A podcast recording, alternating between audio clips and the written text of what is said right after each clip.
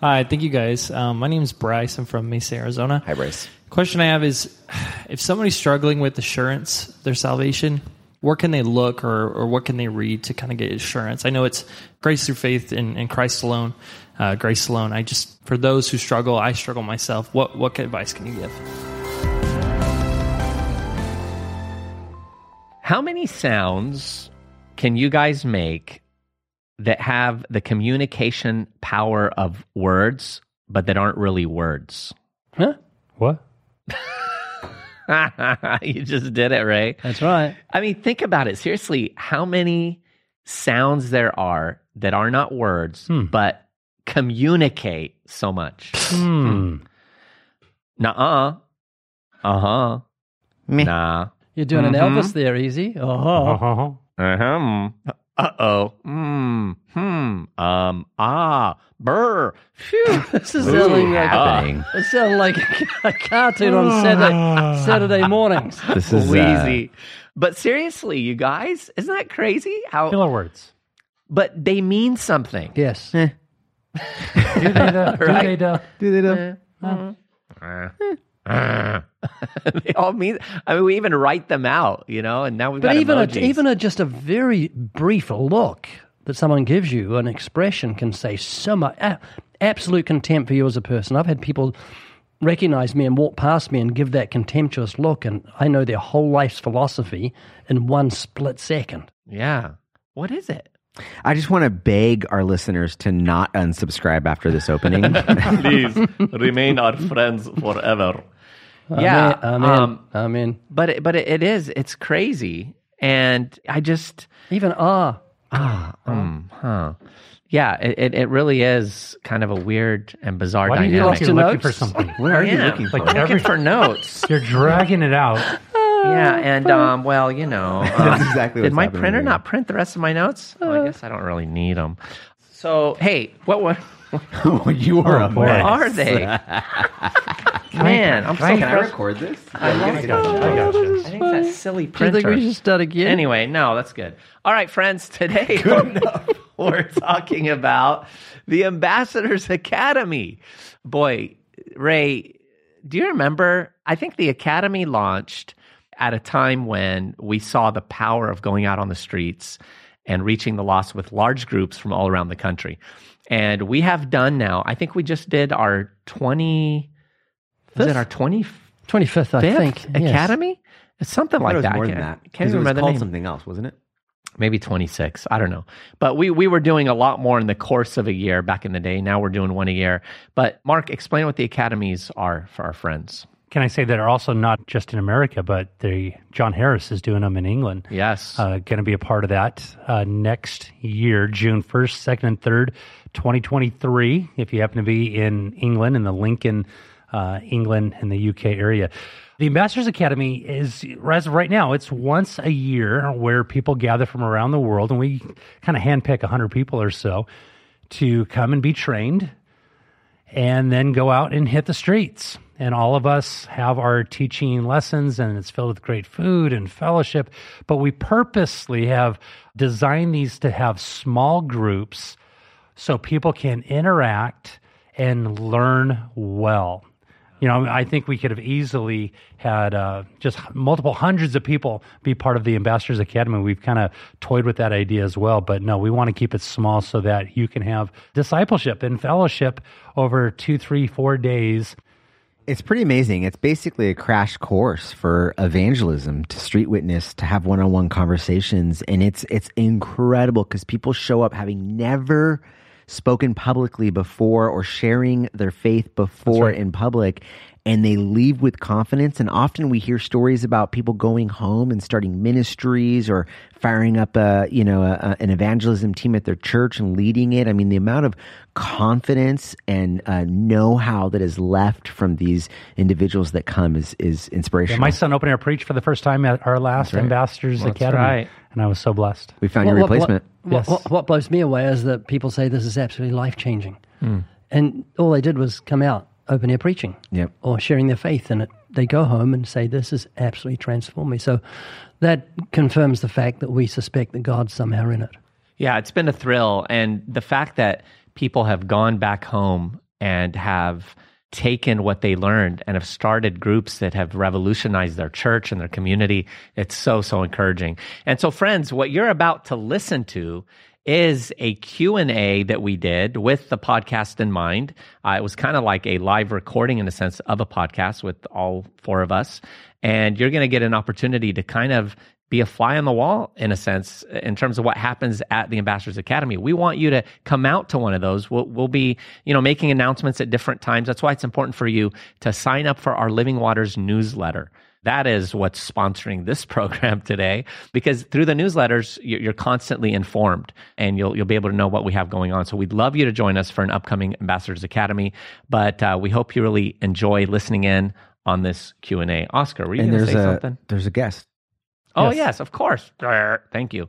What we was had that Pastor noise? Philip. that meant something, I'm sure. Pastor Philip DeCourcy. We did this at Kindred Community Church. That is uh, mine and Mark's church, along with a few others here at Living Waters. And you're going to see how blessed we are and why we love Kindred. In fact, if you're if you're in the Southern California area and and you're in search of a, a good solid church, we'd love you to come King's visit Cross. a Kindred Community Church. I am of Kindred. He is of King's Cross.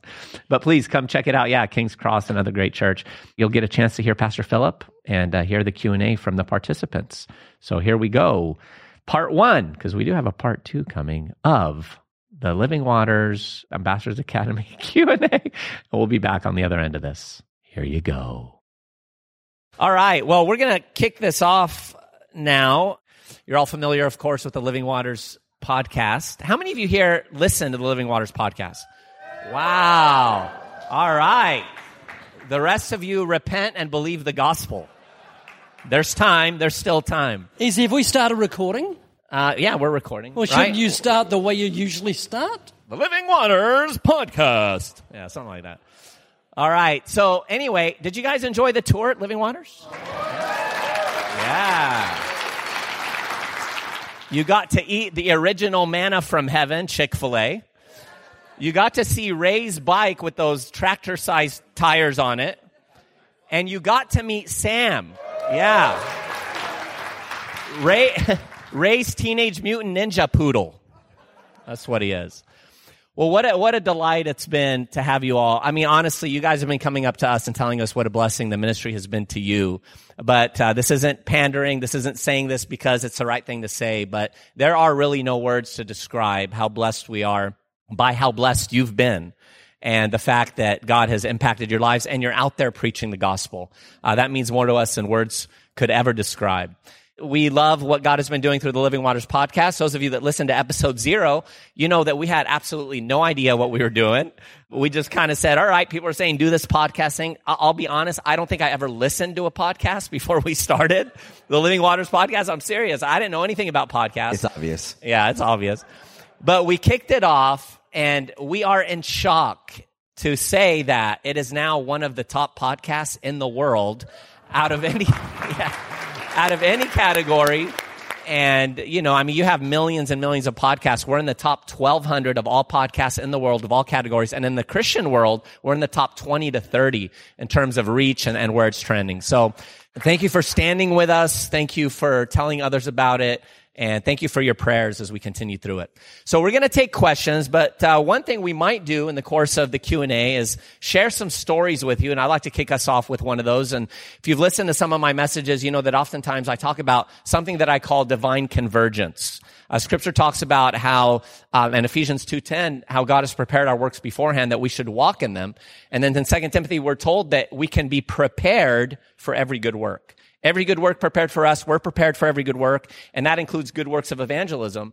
And then God, along the path of life, has these nicely, neatly prepackaged good works of evangelism that are ready for us and that we're ready for. And as we walk through life, there's this divine convergence where they come together in this perfect point in time and space, and we get to experience the Lord doing extraordinary things. So I'd like to share with you one of those divine convergences to kick things off. Number Is this years gonna be a long story? Very long. Very long. Hey, can you guys activate that trap door right below Mark Spencer? Uh, a number of years ago, Ray and I were on our way back home from speaking at a conference in Ohio. And we get on the plane, I get in my seat, and right next to me was a young man, probably about 20 or so. His name was Kellen. And I struck up a conversation with him and started to share my testimony and then went into the gospel. And he was really attentive, very respectful, intelligent young man. And when we finished, I reached in my bag to pull out a new uh, DVD of the new movie we had produced called Audacity on homosexuality. And I thought this would be a good DVD for him. So I pull it out and I'm about to give it to him. And then I looked, I realized that I had forgotten that I had also brought some DVDs of a movie that we produced called Genius about the life of John uh, Lennon, one of the Beatles. And I'd already pulled it out and I'm thinking, oh man, you know, I, I don't want to have to try to go get another one. And I thought this guy though has, I'm sure, never heard of the Beatles. So I'm like, I'll give this a shot. I go, yeah, you ever heard of the Beatles? All of a sudden his eyes go as wide as saucers. He goes, what? Man, I can't believe this. I'm a huge Beatles fan. No, I'm an insane Beatles fan. I'm like, whoa, bro, let it be. Let it be. All you need is love right now. I mean, the guy was getting unhinged. And so, anyway, I give him the DVD. He goes, I grew up listening to the Beatles. My brothers are big Beatles fans. He was going crazy.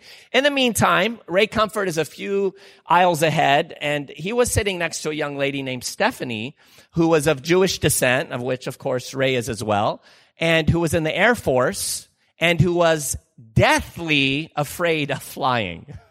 Yes, I said she's in the Air Force. I have no idea what we're cranking out in our Air Force.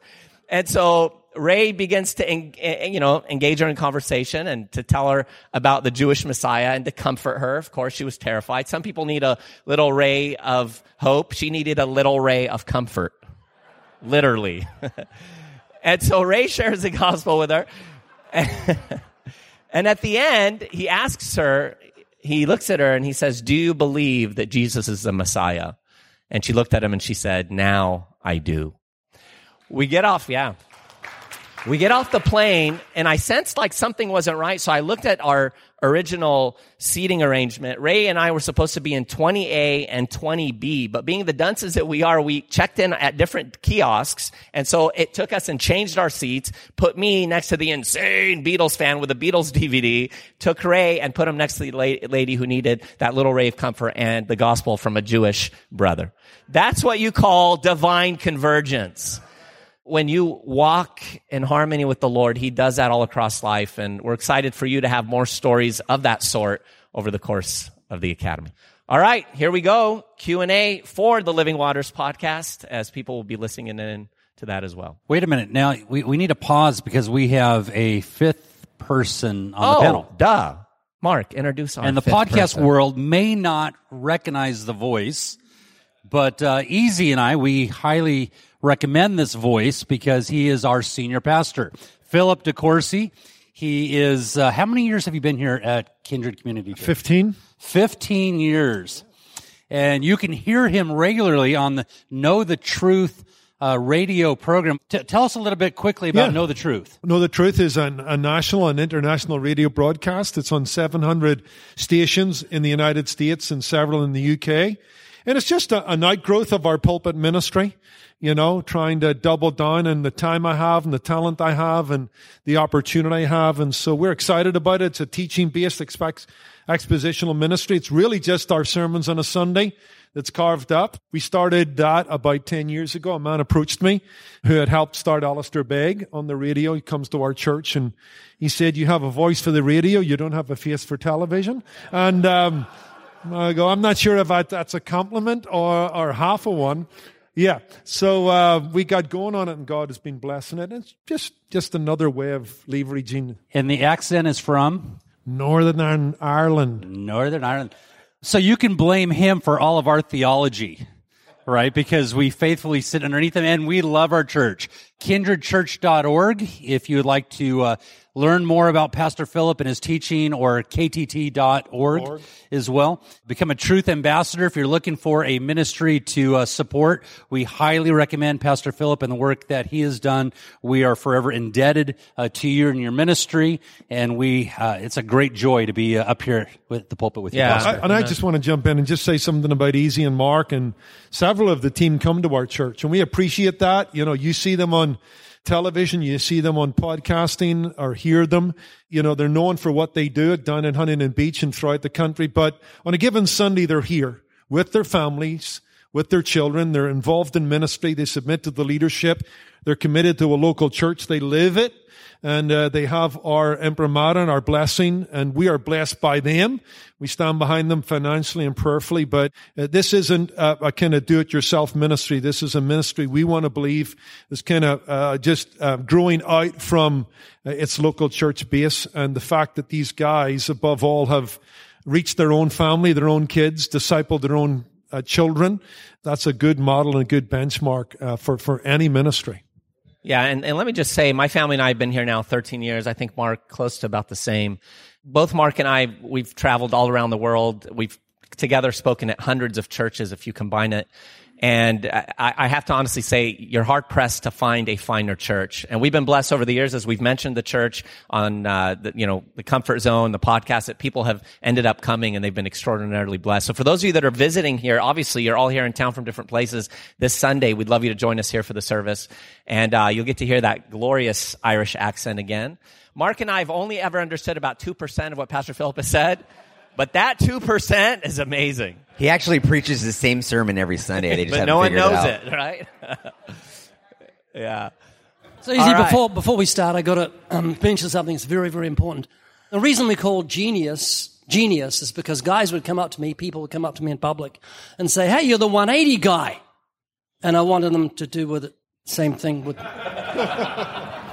genius, but it, it's never happened. All right, so I think how we're going to do this, guys, if you guys have a question, just go ahead and raise your hand. There's two people with microphones, so they'll come on up to you. And uh, we'll kind of just have a queue as one person's asking a question. We'll have another hand go up, and you'll have a somebody with a microphone right next to you. Just kind of stand by and wait. So go ahead and uh, if you guys have any questions, raise your hand, and we'll let Easy answer them.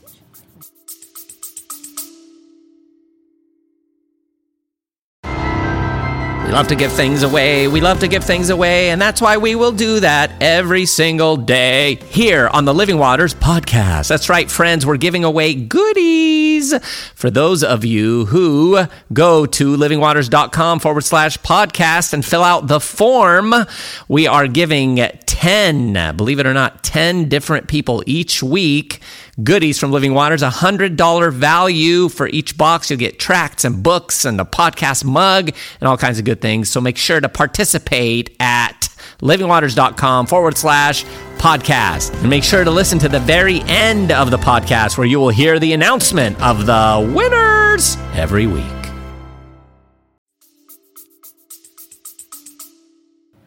Hey, Scott Welsh from Wylie, Texas.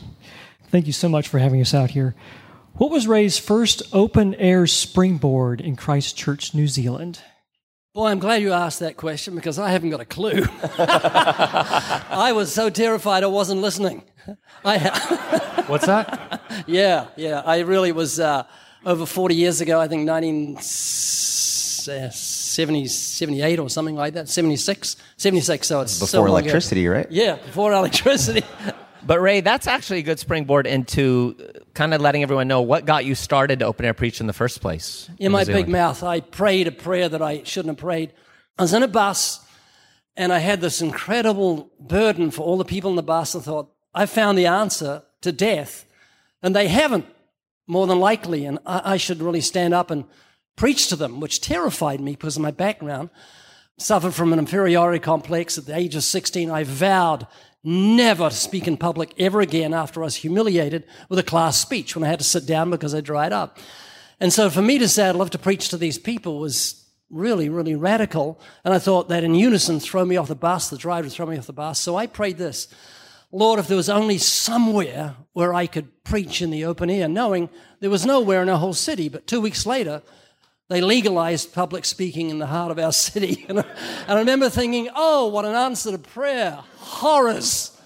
And so I avoided the local square, which is, uh, was called Speaker's Corner, for two weeks until I was shamed into going because I saw a picture in the local paper of a little old lady with a violin and it said, the Bible lady sharing her Christian testimony with the hearers. And I felt so ashamed that a little old lady would do it and I held back. So I went in and I was more than mortified, but I did open my mouth and that was the first time for, I think, 3,000 times. And it got worse. We have another question over here. Yeah, and please go ahead and include your name and where you're from. We'd, we'd love to know. Oh, Ray Comfort locally. Hi, thank you guys. Um, my name is Bryce. I'm from Mesa, Arizona. Hi, Bryce. Question I have is if somebody's struggling with assurance, their salvation, where can they look or, or what can they read to kind of get assurance? I know it's grace through faith in, in Christ alone, uh, grace alone. I just, for those who struggle, I struggle myself. What, what advice can you give? John MacArthur wrote a really great book called Saved Without a Doubt that I read back in 1991 ish, 1992, I believe. He, he gave a really good litmus test in one of the chapters you're going to begin to hate the things you once loved. You're going to love the things you once hated. You're going to desire to have fellowship with other people that are like minded, that are kingdom minded. You're going to desire to get inside the Word of God. When other people are going to want to go party and do things like that, it's going to be a little bit distasteful for you. So there's a whole chapter, especially that lays out this litmus test that I find to be very great. But one thing that he does that you're going to want to do is you're going to want to always go back to the Word of God. So any question that you'll ever have, you want to realize and recognize that the Word of God is sufficient. It is sufficient. We had a chance to sit down with uh, R. Kent Hughes for lunch. Your pastor was there uh, with us, uh, Bruce Garner. And he asked the question, you know, you've written 22 commentaries. Why? Why have you written 22 commentaries? And this was his answer, and I'll never forget it. He said, we live in a photoshopped world where everybody and everything is lying to us. Every billboard has been photoshopped, every conversation, we're getting kind of half truths. But I knew, and I, I knew for me that if I opened up God's word, I was not going to be lied to because it was true. And so I can approach God's word and I can put my guard down. And what the word of God did was it became for me my ultimate sanity. Hence, 22 commentaries came out of his ultimate sanity as he drew to God's word and realize that. There's lots of scriptures. These things we write unto you who believe in the name of the Son of God, that you may know that you have everlasting life. 1 John 5 13. The book of Romans says in chapter 10, verse 9, or 9, verse 10, I confuse the two, convolute them. 10 9. And what does it say? Confess with your mouth that Jesus Christ is Lord, believe in your heart God raised him from the dead, blah, blah. Yeah, you will be you will be saved, right? If you if you confess with your mouth that Jesus is Lord and believe in your heart that God raised him from the dead, you will be saved. So over and over and over again, I would preach these things to myself. I'm saved because of what he did, not because of what I did. And when I would blow it, when I would mess up, it was never an option to go back to Egypt. Where am I going to go? He alone holds the words to eternal life. So even though I didn't understand what was going on, I recognized that he was in control and there's one direction for me to head, and that was towards Christ. So the word of God is where you go because it's not going to lie to you, becomes your ultimate sanity. Let me just add to that. The verse that man, it is not good for man to live alone is certainly applied towards marriage, but it's also applied towards gospel community, which means that your discipling, your sanctifying process should happen in the context of the local church, which means in those moments of uncertainty, whether it's sin or things that you're thinking, whatever it might be, there is nothing better besides the word of God to have pastors and men of faith and women of faith to be able to be alongside you, to either affirm you or to hold you accountable. You were saved out of anonymity and into gospel community. And there's where God wants to refine you and assure you as well. And so I think that's an important thing to discover in the midst of that. You know, I think it's important when you're dealing with someone like with that kind of issue I have is to differentiate between the ground of my assurance and the ground of my acceptance. So, so uh, you know, objectively, the ground of my acceptance before God is Christ and his finished work. And I try to, in dealing with people like that, they're either questioning the, the size of their faith in Christ or the, the greatness of their sin. And in both cases, they're missing the mark it's not the size of their faith, it's the object of their faith. It's not how many sins, it's the greatness of the Savior. So I think on, on, on, on that, the, the baseline, the place to start is the greatness of Christ and the sufficiency of his work and the finality of what he did on the cross. Robert Murray M'Cheyne often said, and maybe in the context of Puritans and a lot of introspection, for every look at self, 10 looks at Christ. So, so in assurance, keep pointing people to Christ and the glory of Christ and, and the sufficiency of his work. And then the ground of the assurance is what Mark's talking about. That's a first John. And that's subjective, but it's, but it's certainly there are measurable ways in which a person can look at their faith and see that it's not the faith of a devil, uh, but it's a genuine faith. Do they love righteousness? Do they turn from sin? Do they love the Lord's people? But it's such a big subject and an important one. I, I love that book. The other book I like is Donald Whitney's book, How Can I Know I'm Saved? Because there's something greater than being saved.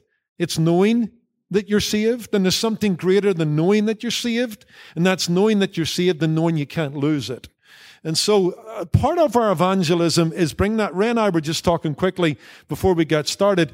That's where I focus a lot of my evangelism with Roman Catholics, because that's the one thing they don't have is assurance.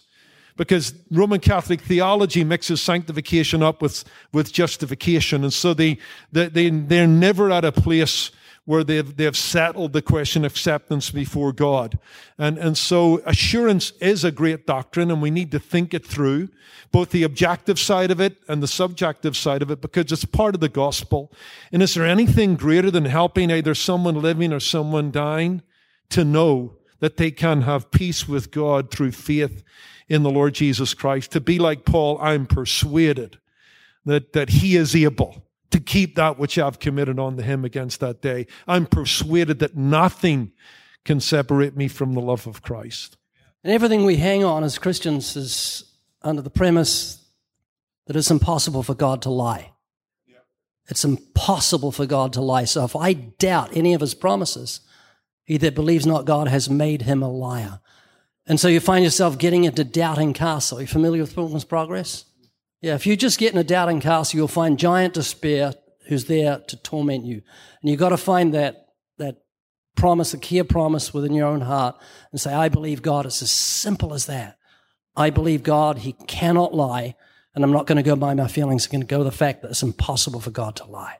Often it's the people that are not concerned about their salvation that concern me. Typically, those that are concerned usually really love the Lord, but there have been occasions of struggle in their lives. And so they're in that place where they're, they're doubting. And the ones that uh, typically try to justify themselves, as I've seen, even over the course of years when Mark and I pastored together and there would be a church discipline issue, it was those that were living in blatant sin that were trying to justify and tell you, no, I am saved. I know I believed. And, and so that's what concerns me. But Scripture makes it clear. This is a testimony. God has given us eternal life. This life is in his son. He who has a son has a life. Who who doesn't, doesn't. And sometimes I think we overcomplicate it.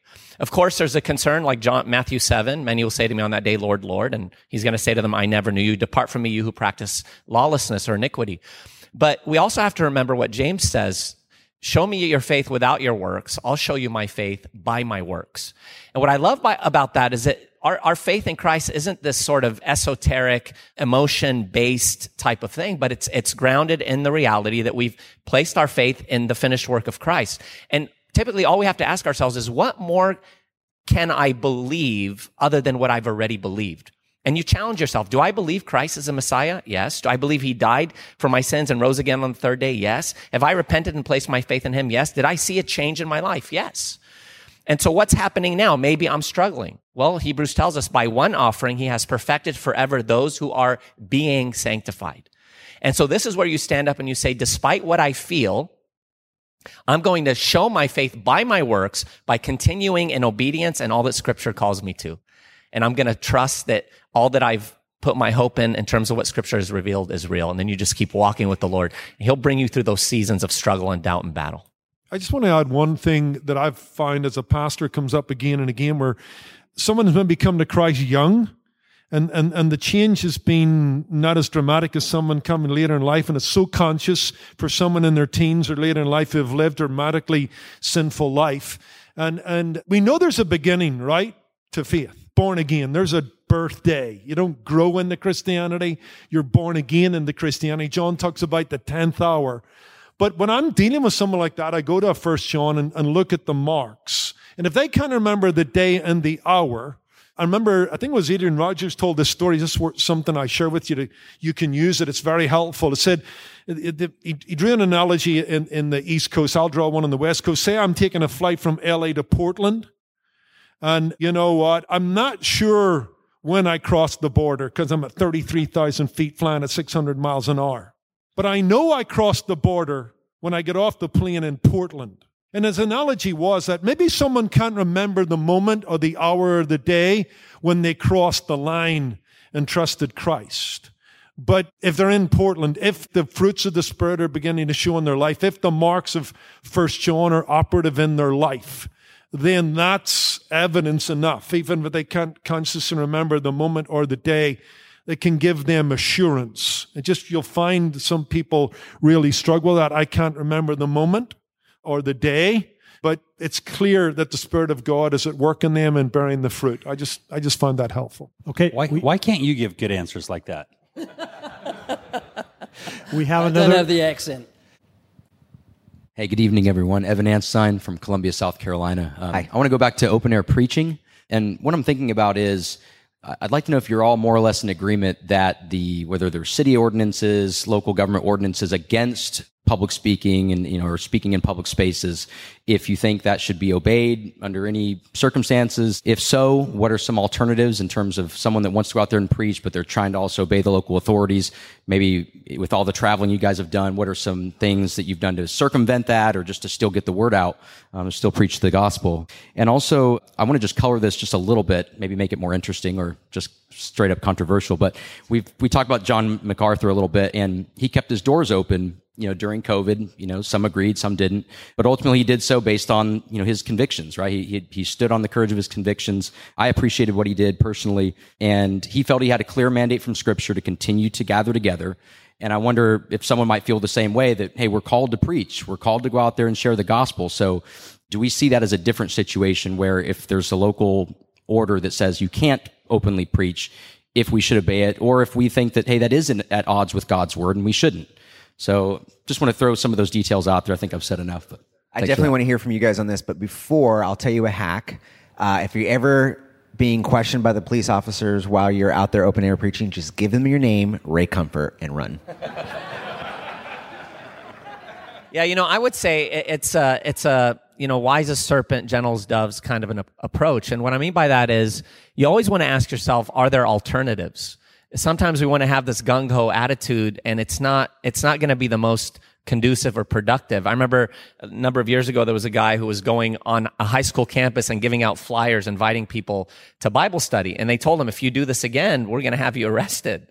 And so he was saying, I'm going to do it. I need to tell people. And I said, Hey, you can stand on the sidewalk and do the exact same thing and reach all these people rather than get arrested and not ever be able to go near this campus again. So I think it's good to try to explore areas where you can go. And typically in your city, you will find places like that.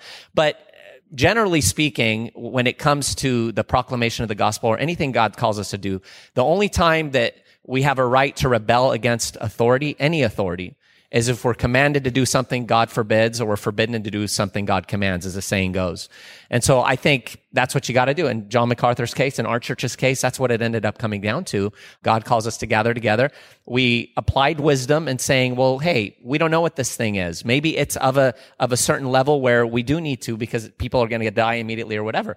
But after the jury was out, we realized, no, that this is fine. Then we had to obey God rather than man. This is kind of kind of on the subject, but in New Zealand, when I've been out here 33 years, in New Zealand, when I was over there, and same with in England, uh, they didn't have guns. The police didn't have guns. If someone was naughty, they'd hit them with a stick, truncheon. And so when I came to the US, and I, I think I preached open air on Waikiki Beach on a trash bin, standing on trash, and a police officer approached me, and the first thing I thought as he's walking towards me was, he's got a gun. and I've always thought that. I've been approached by police over a dozen times and stopped, and I always stop. You know why? Because he's got a gun. and he can kill me. If I say, hey, want this tract? You know, or something like that, he's going to kill me. He wants to get home, be with his family that night. So I realize that. So when an officer approaches me, I always say, yes, sir, no, sir, you want me to move, sir? And I, I move. I just, if you're nice to them and just don't say, look, First Amendment right, officer, I, I'm pay your paycheck, you're going to be in trouble. Just say to them, sir, I would like to preach. Where, where do you think I should preach? He might say, 50 yards down there will work great. And that's happened a lot. They're peace officers. And so if you're nice to them, they're nice to you. And I've never had any problem with the police all the time we've been preaching in Huntington Beach because we, as much as lies and you, be at peace with all men. And uh, so that's, uh, that's how I handle it. Yeah, and I think you know Titus three one to two really connects with that, where uh, you know he talks about remind them to be subject to rulers and authorities, to obey, to be ready for every good work, to speak evil of no one, to be peaceable gentle, showing all humility to all men. And that's in keeping with authorities. And so that humility will get you a long way. Don't try to, you know, claim your rights like Ray is saying. Again, there comes a point where we may have to do that. We might have to take it to court. You know, we might have to be forceful to a degree, but we have our rights here. You can preach in public. Sometimes it's, there's an event going on or they want you to move. So have that humble, gentle spirit. It'll get you far. Hi, my name is Ken. I'm Ken. with a bunch of zanies from the Portland, Oregon area, and we just love you guys. Thanks for putting this on. My question is concerning giving tracts to people at convenience stores, supermarkets, and it's something I'd really like to work on. What can you say in the way of encouragement? And then a little follow up to that. Sometimes I go to the same place and I don't want to give them, you know, a gospel track every time, or do I? So those are my two questions. I feel like I, I have an idea, but I want to hear you. Well, the first thing is have fun. Honestly, track handing out can be a lot of fun. And if you love the track that you have in your pocket and you think it's fun to hand out, which by the way, that should be the track, go onto the website and find the one that you love that you would gravitate towards. Take that one and enjoy handing to people. I like to have tracks for adults and tracks for kids. Kids are a lot of fun to hand off the little bit more colorful ones. So have fun. I love the million dollar bill one. I love the uh, optical illusion one as well. 101 of the world's funniest one liners is a fun one. What do you got, Ray? Oh, that's it. How do oh, you do it? just say to say to people, "Did you get one of these?" It's one thing I've said for years. E.Z.'s got a song on that, haven't you? Where he mocks me. Oh, did you get one of these? Yeah, I get. Yeah, last day she'll come mockers, and they're all in our ministry. But yeah, did you get one of these? Do you, like one-liners? This is the world's funniest one-liners. Uh, when you got a minute, you might like to read it. Just and it's good to just greet people first. I find if I don't greet people first, it's much harder. You've got a Goliath instead of a Zacchaeus.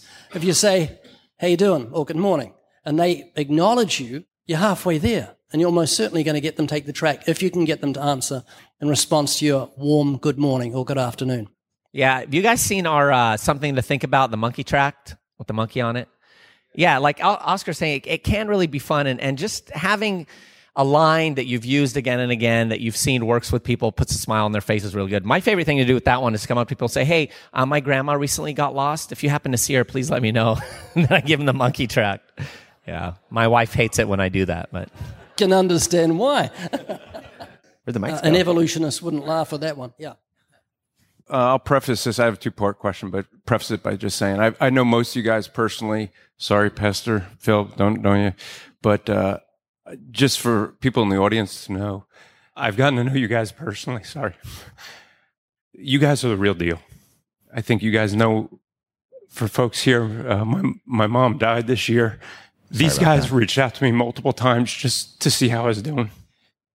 You guys can't imagine how much it means to me when you do that. Uh, so the question I have for you guys is two part. One, I know we're here learning from you guys, but I also know your hearts. What is it that you desire for us when we leave here as we wrap up? And, and a second part question is, uh, how can we financially? I get we support you. How can we support Living Waters? Andrew, we love you, bro.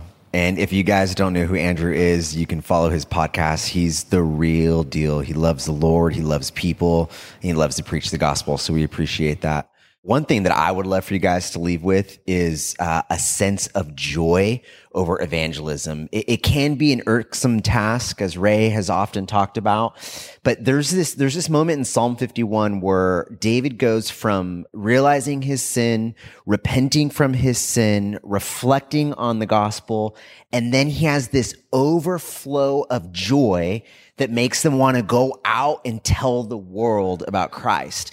And that's the thing about what preaching the gospel is. We are actually designed by God to enjoy something so much that our next reaction is to go tell somebody about it. We do this all the time. You go to a brand new restaurant that you love, a great coffee shop that is oh, Well, amazing. you do. You watch, you read it, you read a great new book, you watch a movie. What do you do? You tell somebody about it. You're like, you got to go here. You got to try this. You got to read that. That's, it's in our nature to share the things that we love. And so the more full of joy you are over your own salvation, the more joyful you will be as you go out there and proclaim the gospel. That would be the one thing I would love for you guys to take away. I love the words of D.L. Moody. I'd rather set a thousand to work than do the work of a thousand. And so we want to reproduce after our own kind. And we want people to go out and reach the lost because that's our agenda of the church. You read the book of Acts. The church of the book of Acts was on fire for the gospel. And uh, we want to get the end time church in exactly the same mode. Yeah, I mean, a church on fire is in the fire, right? John Wesley said, Get on fire for God, and people will come from miles around to watch you burn. I don't even know what the question was, but I wanted to say something. That's Mark's MO on the Yeah. podcast, by the way. If you guys notice, we're being kind of, this is not a normal podcast, we're being nice to each other. Oh, what's going on here? It's not right. The thing I'd like to is kind of go back to Acts. I think th- several of us preached on it. Church growth is word growth. I hope you leave with the confidence in the word of God. I love all the methodology. I love the ways to, you know, build bridges with people, break the ice. But at the end of the day, we need to have a rock solid, bedrock confidence that the word of God will do its work. You know, the, uh, the parable of Christ, the, the growing seed, and he said, The kingdom of God is as if a man should scatter seed on the ground and should sleep by night and rise by day, and the seed should sprout and grow. He himself does not know how. Our job is to get the word of God into people's hands and hearts and heads and trust God to do that work. You know, we uh, years ago I heard Al Mohler speak about we live in a culture of with log, logophobia, a fear of an authoritative word. But but that's where our conviction lies. So let's be convictional evangelists. Let's be convinced, you know, witnesses that the word of God is the power. It's not our persuasion. It's not our methods. The Lord uses that. If we can just get God's word. Back to a quote earlier, Jim Henry, uh, a man who mentored me in Northern Ireland. I pray that Lord just at least once a day I have one meaningful conversation with a lost soul. And he, I think he means by that idea of meaningful, he gets an opportunity to articulate the gospel in a meaningful, clear way. And that means the word of God has been cleared. That's evangelism. Evangelism isn't necessarily leading someone to Christ. It's clearly with conviction sharing the gospel and trusting the word to do its work, right? Martin Luther was asked, well, how do you explain the Protestant Reformation? He said, while Philip of an Amsdorf and I drank Wittenberg beer, the word of God did it all. And so in today's culture, where there is no authoritative word, we need to, you know, keep our nerve, have a confidence in the gospel, not be ashamed of it, and clearly communicate the word of God because faith comes by hearing and hearing by the word of God. I hope you leave with that conviction and that confidence. Yeah, you know, Andrew, to answer the question, what, what can you guys do for us when you go back home? It's to keep doing what you are doing. You know, you in particular, Andrew, and so many of you here are an inspiration to us, and you guys keep us doing what we're doing. Let me be honest with you. We're not really big parachurch organization fans. I think parachurch organizations are an unfortunate necessity. I think Living Waters exists because the church is not doing, by and large, what it really should be doing. And I've often said we would love to work ourselves out of existence for the church to begin to, to do what the church is called to do. That's to fulfill the Great Commission. So when we see people like you guys out there faithfully proclaiming the gospel, you know, Eddie Roman, who's, who's our director producer, he came to an academy many, many years ago. He was convicted about evangelism, looked it up online, found our ministry, came out and ended up being our director producer. And he went back to his church, and this guy is active in what he's doing. He's been teaching and leading teams for years. I had a sister earlier tell me, I need to take this back home. That's what you can do for us. Continue faithfully in what you've learned here and then the work that the Lord has given you. Uh, again, we're just, we're so honored to, to be doing this. We often pinch ourselves and say, we really get to do this. We get to be a part of this, you know. Ray punches us, we pinch ourselves, and and it's a joy. So thank you, Andrew. Ray, what are you what are you eating, Ray? Oscar brought us Danishes. Yes, he definitely did, and uh, someone is consuming them voraciously. Wasn't that fun, guys? A Q and A, seriously. Oh, yeah, it was good to, to have a, a Yeah, it was okay. It, it's But that's what helps having you guys there because you don't know what question is going to be asked, and you could just not get eye contact Yeah. and let one of you guys answer the It question. really does. it does help to have more brain power on hand, and how great Pastor Philip is. You know, Oh, boy. he's, he really is. He has an accent. Brilliant. How long have you guys been wrong. going there? Uh, thirteen years. And you've learned nothing from him. About one thing. Well, friends, there you have it. I do want to, on the back end here, read a comment. This is from Mason Owens. It's the best podcast on the platform, is the subject line. He said, I've considered myself a Christian for my whole life. However, it wasn't until I started watching the Living Waters YouTube channel that I was one of those who were lost. Even after several videos, I still fell to sin daily by blaspheming, saying filth words all over the place. I don't as much anymore, but I'm working on getting rid of that habit altogether. And being a lying thief until something clicked in me. It was a video with Mario that opened my eyes to how truly sinful I was and how big of a deal it is to God. Since then, I have bought a study Bible, Evidence Study Bible, and Ray's Evidence Study Bible, and Ray's Evidence Bible, which is an awesome book. And no, this isn't rat writing this lol rat comfort and now i am an avid listener to this podcast i felt compelled to leave a rating after just hearing these guys tease each other a bit with jokes and i realize that i love listening to y'all keep up the amazing work guys you're changing lives out here by preaching the gospel god bless well, that's better than a kick to the head. it sure is. Uh, praise the Lord. Well, Mason, God bless you, and uh, thanks so much for writing in. And friends, Yeah, thank you, Mason. yeah, do check out that Evidence Bible. It is life changing. And also the treasure chest. We have a cool wooden actual treasure Yeah. chest uh, with 310 Commandment coins in it. There's a cardboard version. You'll get 500 coins, but boy, that wooden uh, It's really classy. this is really, really cool. So make sure to check that out at livingwaters.com. Thank you for joining us, friends. We'll see you here, hey, on part two of the Q&A for the Ambassadors Academy podcast.